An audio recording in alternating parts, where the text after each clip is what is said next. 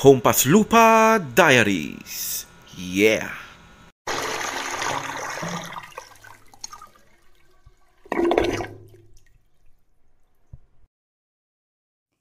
Hello again mga kaslapsol. Welcome back to me. Yes. Ito na naman ang inyong ati Lufami na magbabahagi ng isang natatanging slapsoul story. Circa 2010. 25 years old ako noon ati Lufa. Single mom, breadwinner, at nagtatrabaho bilang isang aliping sa gigilid aka waitress sa isang American resto sa McCary. Dahil sa tumataas na presyo ng bigas, nagdesisyon ng auntie nyo na makipagsapalaran naman sa ibang bansa. Nangarap din kasi akong umangat sa lilayan. Kahit 1/4 inch lang naman. So ayun na nga, sa barko napadpad ang exotic animalistic beauty ng auntie ninyo. Take note, 11 hours per day, 7 days a week. Sa loob ng 8 months, walang day off. Ganyan kahaba ang duty ko as buffet attendant. May pinakamababang sahod sa lahat ng resto personnel. Princess Sarah ang peg ko noon, Ate Lufa. Kung anong utos ni Miss Minchin kong bisor, e sunod lang ang lola ninyo.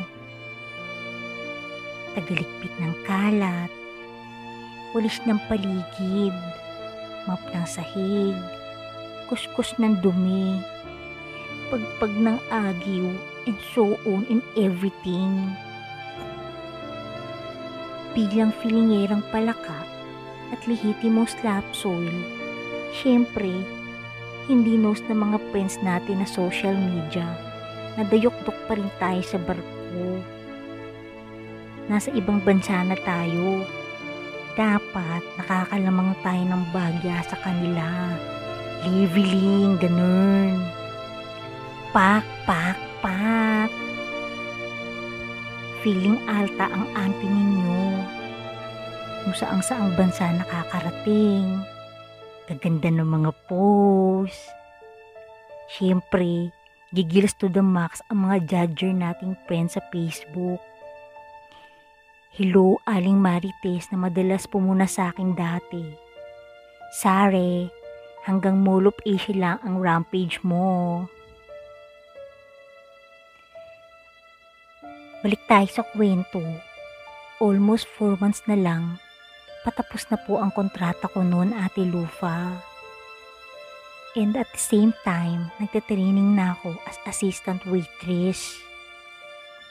Dinner service noon naalala ko at humahakot ako ng orders ng mga rated PG naming pasahero. Hay, Diyos ko! Ang dami nating kadugong dead hungry na mga foreigners nagkukubli sa ilalim ng magagarang damit. Pero mga bituka naman belongs pa rin sa Squammy Hood Festahan Warriors. Ayun nga, habang palakad-lakad ako sa kusina, merong isang lalaking laging nakatingin sa akin. Tapos, kung saan ako pumuntang station, eh sunod din siya ng sunod hanggang sa hindi na siya nakatiis. Xiao, sabi niya. What's your name? In his very thick Italian accent. Chef de party pala si kuya. Bagong sampa at unang araw niya sa duty. Pagod at nagmamadali ang auntie ninyo sa paghakot ng mga pagkain. Isang pilit na smile sabay tinuro ko yung nameplate ko dahil nakasulat naman yung pangalan ko doon. Hello! Sandra. Ah, Italian name. You are so beautiful. Sabi niya. Keme, sa isip-isip ko. Kya, pang 48 ka na nagsabi sa akin yan ngayong araw. Ilan na kayang sinabihan mo ng ganyan today? Di ako nagmamaganda guys ha. Normal scenario na yan sa barko. Basta nakapalda ka, eh maganda ka na sa patingin ng mga utok ko. Madaming nangungursunada at didiskarte sa'yo. Madami na din ako na-experience na ganyan. Yung may magsasabit ng pagkain, flowers, chocolates, love letters sa pinto ng kabina ko. Ito all caps, mag-ingat sa mabait. Baka kung anong hinging kapalit. Be wise, mga sister. Yan ang advice ng mga nakakatanda sa barko na maraming manliligaw sa'yo dito. Yung akala mo, daming pera sa barko, pero pag uwi ng Pinas, walang pabili ng bigas. Sabi nila, bata ka pa. Huwag kang magpapauto dahil baka masaktan ka lang. At eto na nga Ate Lufa, may crew party. Siyempre, the usual gathering na ino-organize ng management pampawala ng stress ng crew. Kanya-kanyang aura ang mga anekwang. Siksika na sa dance floor. Sumasayaw kami noon ng close friend kong Becky na si Edward. Nang bigla kong maramdaman na parang may kumikis-kis na katawan sa likuran ko. Paglingon ko, inang ko po. Akong malips to lips ni Kya dahil pabulong na siya sa tenga ko. At ang turan niya, Come with me, let's smoke outside. Siyempre, pinandilatan ko siya ng mata with sobrang diin na, No, I don't smoke. And don't come so close to me. You're rude. Char. Hindi ko kasi bet si Kya. Feeling ko, 150 lang ang presyo niya. Mababa ang market value, ganun. Sa dami ba naman ng umaahura sa akin ng mga officers as senior managers, inasa laylayan lang kumbaga ang level ni Kya. Kinabukasan, back to work na kaming lahat. Nakasalubong ko tong friend kong si Edward. Share ko lang, sekretaryo nga para siya sa kusina at may constant contact kay Kya. Bakla, may gustong bumembang sa'yo yung bagong sampang Italiano. Tinatanong kanya sa akin, magkano ba ipipresyo ko sa'yo? Okay na ba 5 euro? Shoota si bakla. Ganyan ako batiin sa harap ng maraming tao. Ang brutal ng bunganga, sarap busalan ng hawak kong basahan. Ito pang isa. Yes! May foreigner na naman na nabighani si Inday. Haba talaga ng Bull Boulevard. Bati ng isa pa naming baklang tropa. Tapos may inabot sa aking papel si Edward. Pinabibigay daw ni Kya. Nakasulat dun yung cabin number niya. Inaaya akong tumambay sa kwarto niya. Ha? The nerve! Kala mo sa akin kya.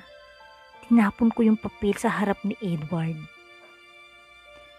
Sabihin mo dyan sa Italianong yan, tinapon ko yung papel at ayoko sa kanya dahil manyakis siya. Hindi talaga umipik sa akin yung palipad hangin niya. And then, days after, nanahimik ang kiyan niyo. Hindi ko rin siya pinapansin feeling hard to get eh. Ha ha ha.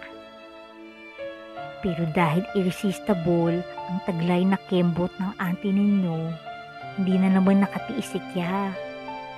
Pero this time, nagbago siya. Kinaibigan niya yung mga friends ko. Magalang na siya makipag-usap sa akin. At higit sa lahat, pinag-aralan niya paano magluto ng pagkain Pinoy. Nagpaturo siya sa napakaraming Pinoy chefs on board. At ayun na nga, formal na ngang nanligaw si Kenyo. Salamat sa mga mababait naming sous chef dahil matino siyang tinuruan kung paano magpaibig ng isang Pinay. Hehe. Isang hapon, umakit si Baklang Edward sa workplace ko. Hinihiram yung susi ng kabina ko. At ang sabi ko, bakit?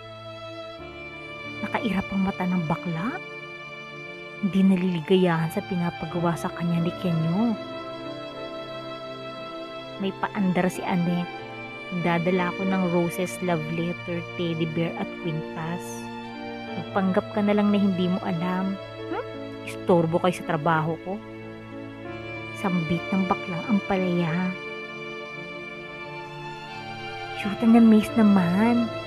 Panira ng surprise ang Becky. Pero kinilig ako, infer. Piling ko, 18 anyos ulit ako. Hihi. Naging cycle na kasi ni Kenya yung ganun. Lagi may pinabibigay sa auntie ninyo. Nakikikilig, anyway. The effort is real. At syempre na nga, nagkamabutihan na nga kami. Mabait naman pala si Kenyo.